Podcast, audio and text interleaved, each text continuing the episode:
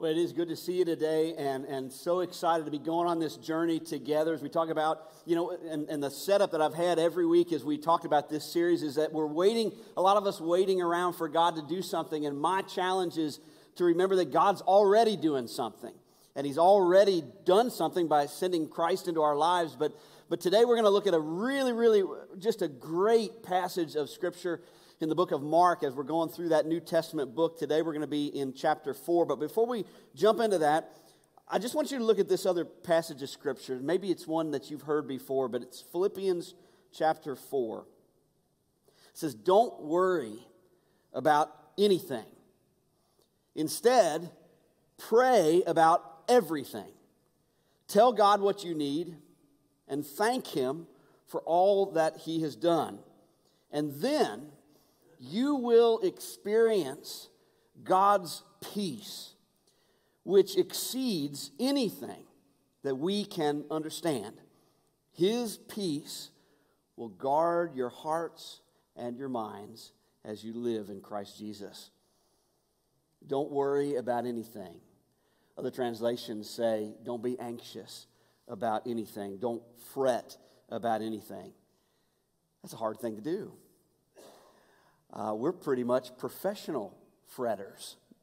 we're, we are professionals when it comes to being anxious and worrying. How many of us wish that we could, that I could live that way, you know, to, to be kind of carefree or maybe not even carefree, but just worry free? I'd settle for worry free, you know, just to not have to worry about that, that weight hanging around me all the time of what, what's up around the bend, what's going to come next. You ever think about, you ever, you ever think about, that there are things in God's word where God says, don't do this.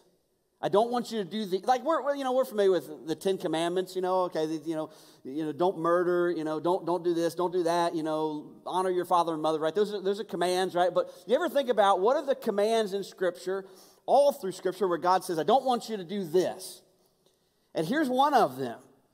This is a, a command from God. It's not just like, a, "Hey, this is a nice little thought."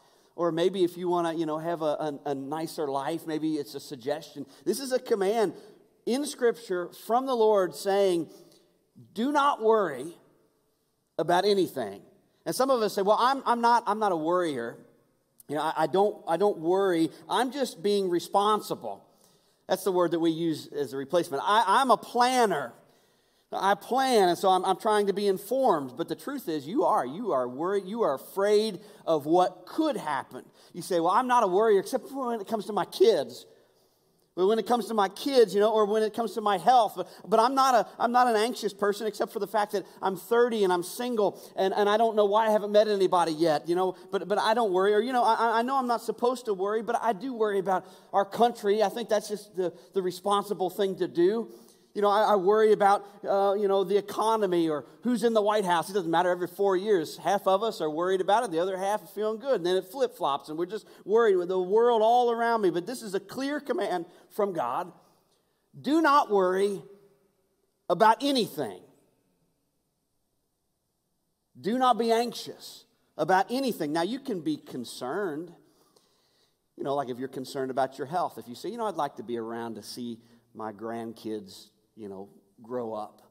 I'd like to, I'd like to, you know, so maybe that, that leads you to, to get to a place where you say, I'm going to take my health a little more seriously. I'm going to, I'm going to, you know, make sure that I'm, I'm healthy. Or if you're concerned, you say, you know, I'm kind of concerned about this. We don't have any reserves. You know, we haven't thought about what retirement might look like. I don't have any money in savings. And I know my car is like on its last leg. And so maybe that would lead to some action. So, you know what? I think I'm going to try to save a little bit of money. That would be a good thing, I think. Uh, uh, you know, but, but that's different than being worried. It's a whole lot different. It's, it's different than this pervasive feeling of dread of what's, what's up around the corner, what, what's coming next. And the interesting thing about that passage of Scripture is it's not just a total focus of, hey, don't worry as much as it is allow that fear and allow that anxiety to drive you to better spiritual habits. This is what the Bible says. Don't worry about anything. What, what are we supposed to do then? It says, instead, instead, pray about everything. That's the pivot. Don't worry about anything, but, but pray about everything and tell God what you need and then thank Him for what He's done. And then, when you do that, when we can get our lives to that place, says, then you will experience God's peace. A peace that passes understanding, exceeds anything we could understand. That, that is when it moves from, I'm nervous, what should I do? I take it to God. I, go to the Lord with that. It, it's, it's moving from, I'm paranoid about what I hear on the news. I'm, I'm, you know, I'm just shaking and I, and I don't know what to do. I just can't watching. To, you know, I, I know who's in charge here. I'm going to go talk to him. He's got the ability, he's got the power to, to do something. See, worry, worry is doubting the care of God. And it's a, refu- a refusal to trust. You know, it's like I can do more by worrying than God could do. You know, so if I sit here and rock back and forth in the corner, that, as if that was doing anything to begin with, but that we, we believe that. We believe that if I'm worried about it, then that, that, that's good. That means that, you know, maybe something will happen. But it's, it's really doubting that God even cares, where fear is an emotional response to danger. That's, that's natural and normal. You know, if you feel threatened, it's, it's normal to, to fear, you know, a little bit, to at least have those feelings. Worry, though, it, it stews about a crisis that might happen. So worry says, What if I get cancer? Where fear is a response, fear is, I have cancer. Now what? And since we're going through the book of Mark and we're looking at some of these great moments where we see that the life and the ministry of Jesus, I want to look at this really, really good one in Mark chapter 4. Jesus has been doing a lot of teaching. He's been teaching all day long. You know, it gets to the end of the day, the sun has, is setting, and they're wiped. He and the disciples are tired. He's ready to hang it up. It's time to get some rest. And it says in verse 35 of Mark 4, it says, As evening came, Jesus said to his disciples, Hey guys, let's cross to the other side of the lake. Why does he want to do that? You know, maybe he wants to get away from the crowds. Maybe there was some other reason. Uh, I, I, think there was a, a, purpose that we'll get to in a little bit, but I think that's a, an interesting little side note that it says that they left the crowds, but there were some other boats that followed. In other words, in the way that I, I take this, is there were, there were uh, other people affected by what was getting ready to happen. In the next verse, in verse 37, it says, But soon there was this, there was this fierce storm that came up. There were high waves that were breaking the, into the boat. It began to fill up with water. And at that moment, they're, they're out on the Sea of Galilee, which I, I used to picture as a pretty small body of water. But actually, the Sea of Galilee is about 13 miles across. So it's a pretty good sized body of water. And, uh, and, it's, it's, uh, and you study a little bit deeper, you, you, you realize that the Sea of Galilee was about 700 feet beneath sea level and it's surrounded by all these mountains. So it's this really unique place. It's, it's below sea level, and there's these mountains all around surrounding it. So people who live there would go out on often would say it's, it's not uncommon for a storm to come out of nowhere.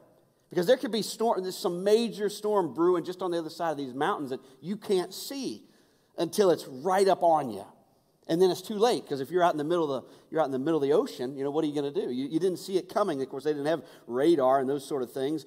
But and then verse 38 uh, this is what happens. So jesus is in the boat with the disciples says let's go to the other side. So they're out in the middle of this sea when all of a sudden this, there's this nasty situation a storm that rolls in and the disciples were some of them were experienced fishermen and so they were well, they were used to storms. It was just a normal part of their life. But this was a doozy uh, to the point that this, they knew this was something that had the potential to kill them. And verse 38 says that Jesus was sleeping in the back of the boat with his head on a cushion. And the disciples woke him up shouting, Teacher, don't you care that we're about to drown? This is, a, this is an interesting thing that's going on. You just imagine just imagine this is you. You're one of the disciples and you're tired. You know, it's been a long day. You've worked all day and you know, sometimes when you work with people, you know that can be a whole different kind of tired. It's one thing to work with your hands, but when you're trying to meet the needs of people, it just can drain you, not only physically, but emotionally. And this is one of those days for all these guys. Crowds have been swarming around you all day. It's hot. Your feet are killing you. And the best thing that you've seen all day is that boat on the shore. Because you know we can get in that boat and we can just get out into the water and just let our cares melt away a little bit. You know, we're just going to sit. But then Jesus asks you to do something hard. He wants a sacrifice from you. It's not enough just to go out a little ways from the shore. Maybe we just get out and just sit in, in the waves a little bit. But Jesus says, hey guys, let's go to the other side. So we're going to row 13 miles now. So you, as tired as you are, you grab the oars and you start pulling at the water with all the energy that you've got left. And for, for several miles, you just keep rowing and rowing. And then Jesus finds a cushion in the back of the boat and lays down and goes to sleep. But you just keep rowing, and you've lost all sight of land. You know, you can't even see the shore anymore, but you know this lake pretty well. You know which direction you're going, where, where your destination is. You're still miles away, hundreds of hundreds of feet. I mean, there's miles all around you with, with no land and nothing beneath you but hundreds of feet of water.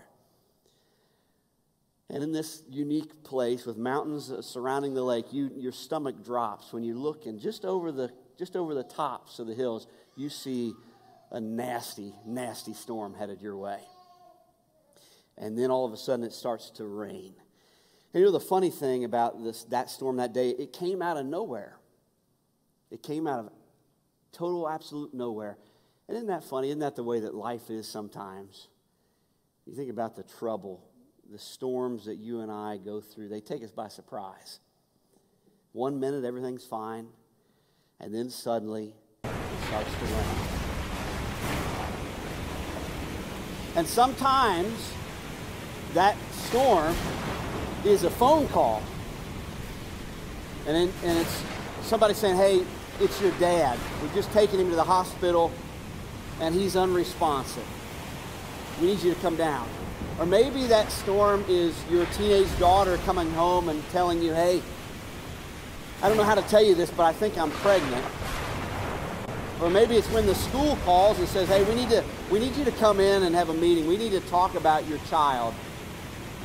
It could be the boss calling you in. You know, you go to work every day, in and out. You're consistent, but one day he says, hey, I need you to come into my office, and, and we appreciate all that you've done for this company, but we got to make some cuts somewhere.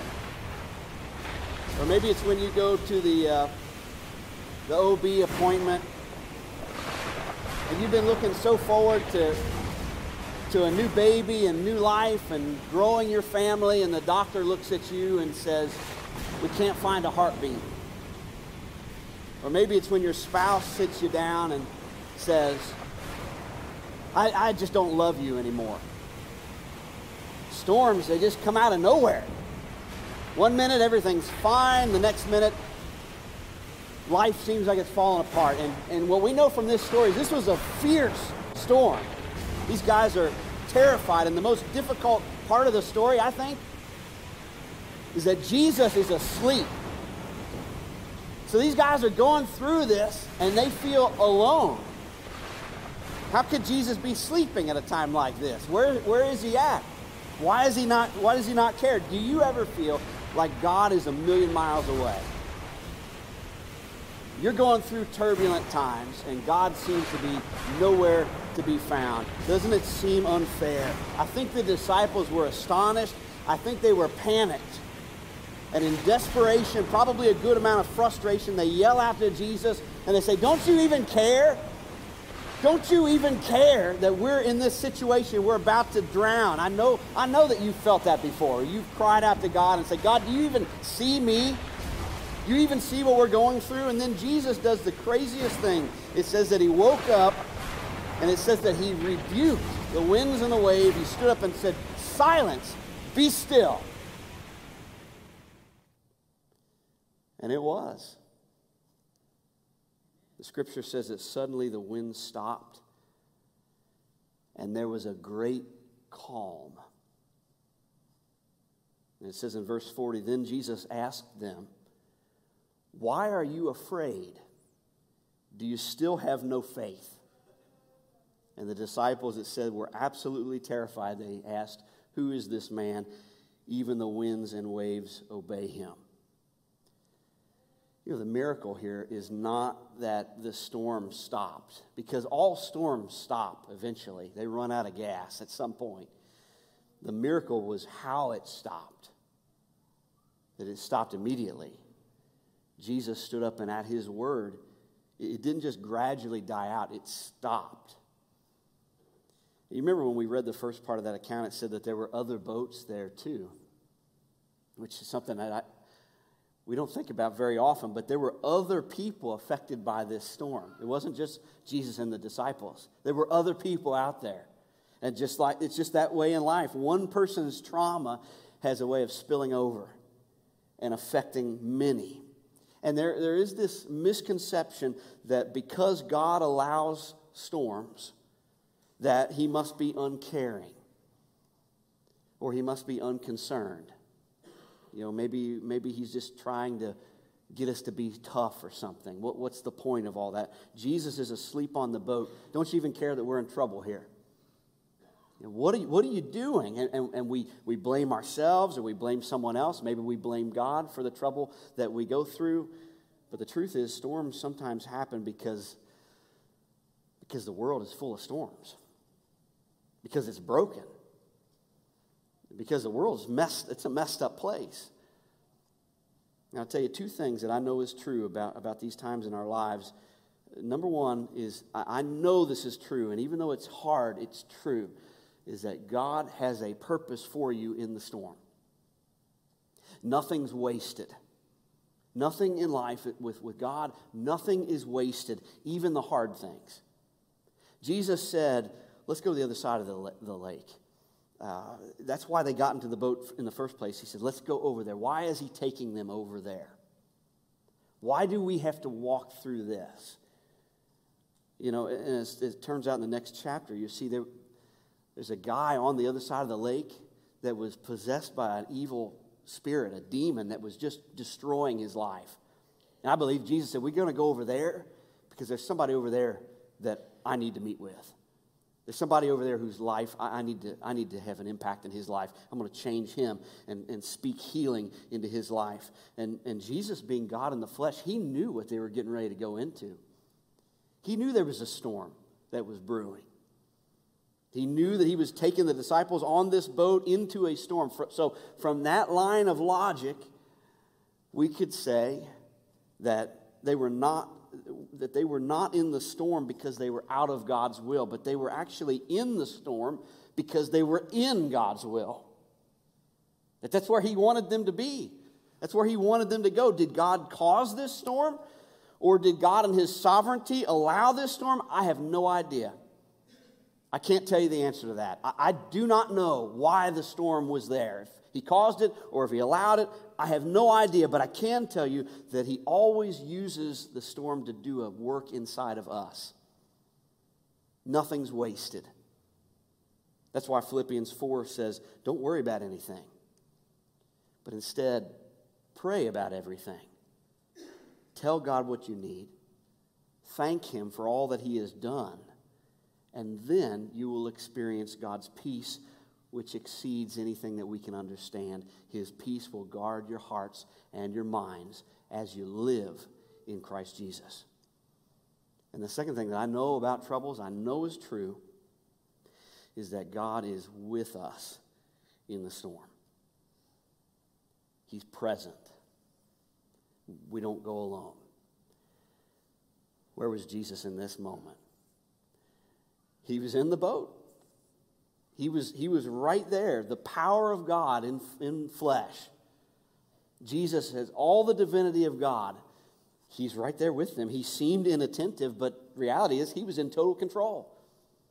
He had, he had this in the palm of his hand. You can never forget that.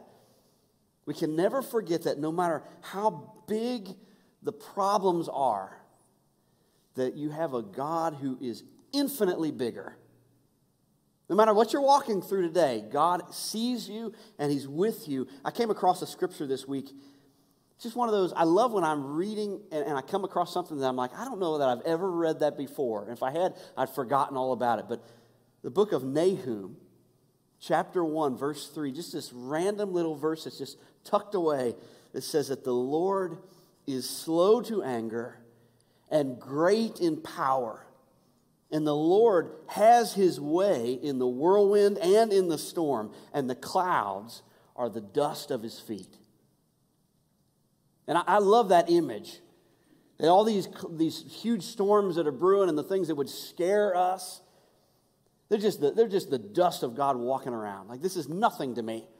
I'm in total control of all this. God is in the storm, and He's in it with us. And there, there's something else, though. There's something that can cause so much, so much pain and so much guilt for many of us. And that is when we, when we think about fear and worry and what it does to us. What anxiety does to us because God has told us not to do that, but we keep struggling. God says, Don't worry, don't worry, don't worry, but I, I can't help it. So in this story, the disciples are freaking out, and rightly so. Uh, I'm sure I would have been, you know, panicking. I don't, I don't like being in a situation where I don't have control. Like I just, that's why I'm just not a big flyer. I mean, I will fly. I will get on a plane, but it makes me nervous because I think I'm putting my life in the hands of somebody else at this moment. And, and that just that just really, whew, man, that's just that's hard for me. You know, where where do you go when you're afraid? What do you do when you know you feel like your life is in someone else's hands and I'm I'm nervous about this. I don't feel good about it. Where do you run in those moments? I heard a story about a this week about a little kid that he was in, in bed at night. He's in his bedroom, and it was you know in the middle of the night a storm came. It's a you know thunder and lightning and all that. So like any little kid, he wakes up and he's scared to death. And you know what do I do? You think you're a little kid. What do you do when it's storming and you're scared? So he gets up and he runs into his mom and dad's bedroom, and he wakes his mom up, and he says, "Mom, mommy, mommy." Would you come? Would you come in my room? Would you come sleep with me? And the, and the mother said, No, honey, no, I, I, I'm, I'm sleeping with daddy tonight. You need to go back to bed. And so he, with a quiver in his lip, wiping away a tear, he just said, That big sissy.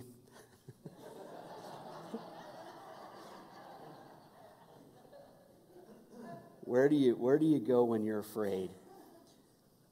Billy Graham once said that heaven is full of answers to which nobody bothered to ask. Think about that.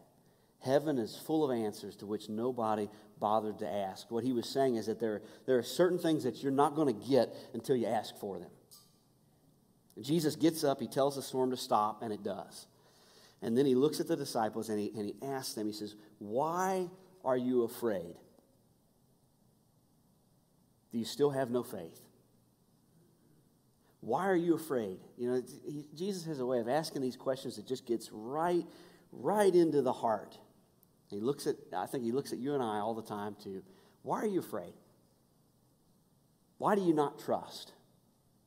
Where, where is your faith? Why are you not having faith? Is it wrong for us to feel afraid sometimes? Is that a sin? I don't think so. I don't believe it is. I do not believe that it's sinful for us to feel fear. And it's interesting the word that Jesus used there that when he says, Why are you, why are you afraid? The word afraid in the Greek language is the word deilos. Why are you deilos? And that word is only used in one other place in the Bible. And it's in Revelation chapter 21 where it talks about cowardly unbelievers. Why are you deilos? Why are you, why are you unbelieving? Why are you not trusting? Why are you not having faith into what I've already told you? And I, I want to make this distinction because I think it causes a great deal of guilt for a lot of us. When we feel afraid, I, I have conversations regularly with people who say, you know, pray for me, pray that I, I would, you know, grow in my faith. Pray that I, you know, I know that I'm letting God down right now because, you know, I'm facing this big thing and I'm afraid. And I know that I'm not supposed to be afraid, but I can't help feeling afraid. So pray for me. And, and, and, what I want to say to him is, it's the sin is not that you feel afraid. That's not a, that's not a sin. To, to, it's normal. You know, you're facing a threat. That's not the, the, the sin. What God has told us not to do is to worry about things that haven't even happened. Don't worry. Don't be anxious. Worry, anxiety is, is when we say, well, what if this happens? What if? What, what if? What if one of, something happens to one of my kids? I'm so worried to death. I just, it's, it's affecting the normal rhythm of my life because I spend so much time worrying about what might possibly could happen at some point. God says, don't do that. Don't worry about the future. I'm already there. Don't worry. Don't fret. When you feel fear, we take it to the Lord. When we're, we're, we're facing real problems, real issues, then we go to God with those. But the worries, we got to let that go. That's what he says. This is not, this is keeping you from the best life. This is keeping you from the life that I have planned for you, is when you don't trust that I'm good. Why are you deilos? Why are you cowardly unbelieving that I'm good? Why are you cowardly unbelieving that I don't have a plan for you and that, that I'm, I'm going to be with you in this life? But we, we feel so guilty. You know, that's, that's the question Jesus was asking them is why aren't you trusting me? Why haven't you fully placed your faith in me? You know, you think about the disciples, what they, where they were coming from. They had just left a place where Jesus performed miracle after miracle after miracle. They had seen him raise the dead, give sight to the blind, heal the lame. You remember last week we talked about the guy being lowered from the from the roof. This is on the heels of that, where the, the paralyzed man is, is dropped down in front of him, and Jesus says, Stand up. And he does. They had just witnessed that. And now they're in this storm. Jesus has taken them on the lake.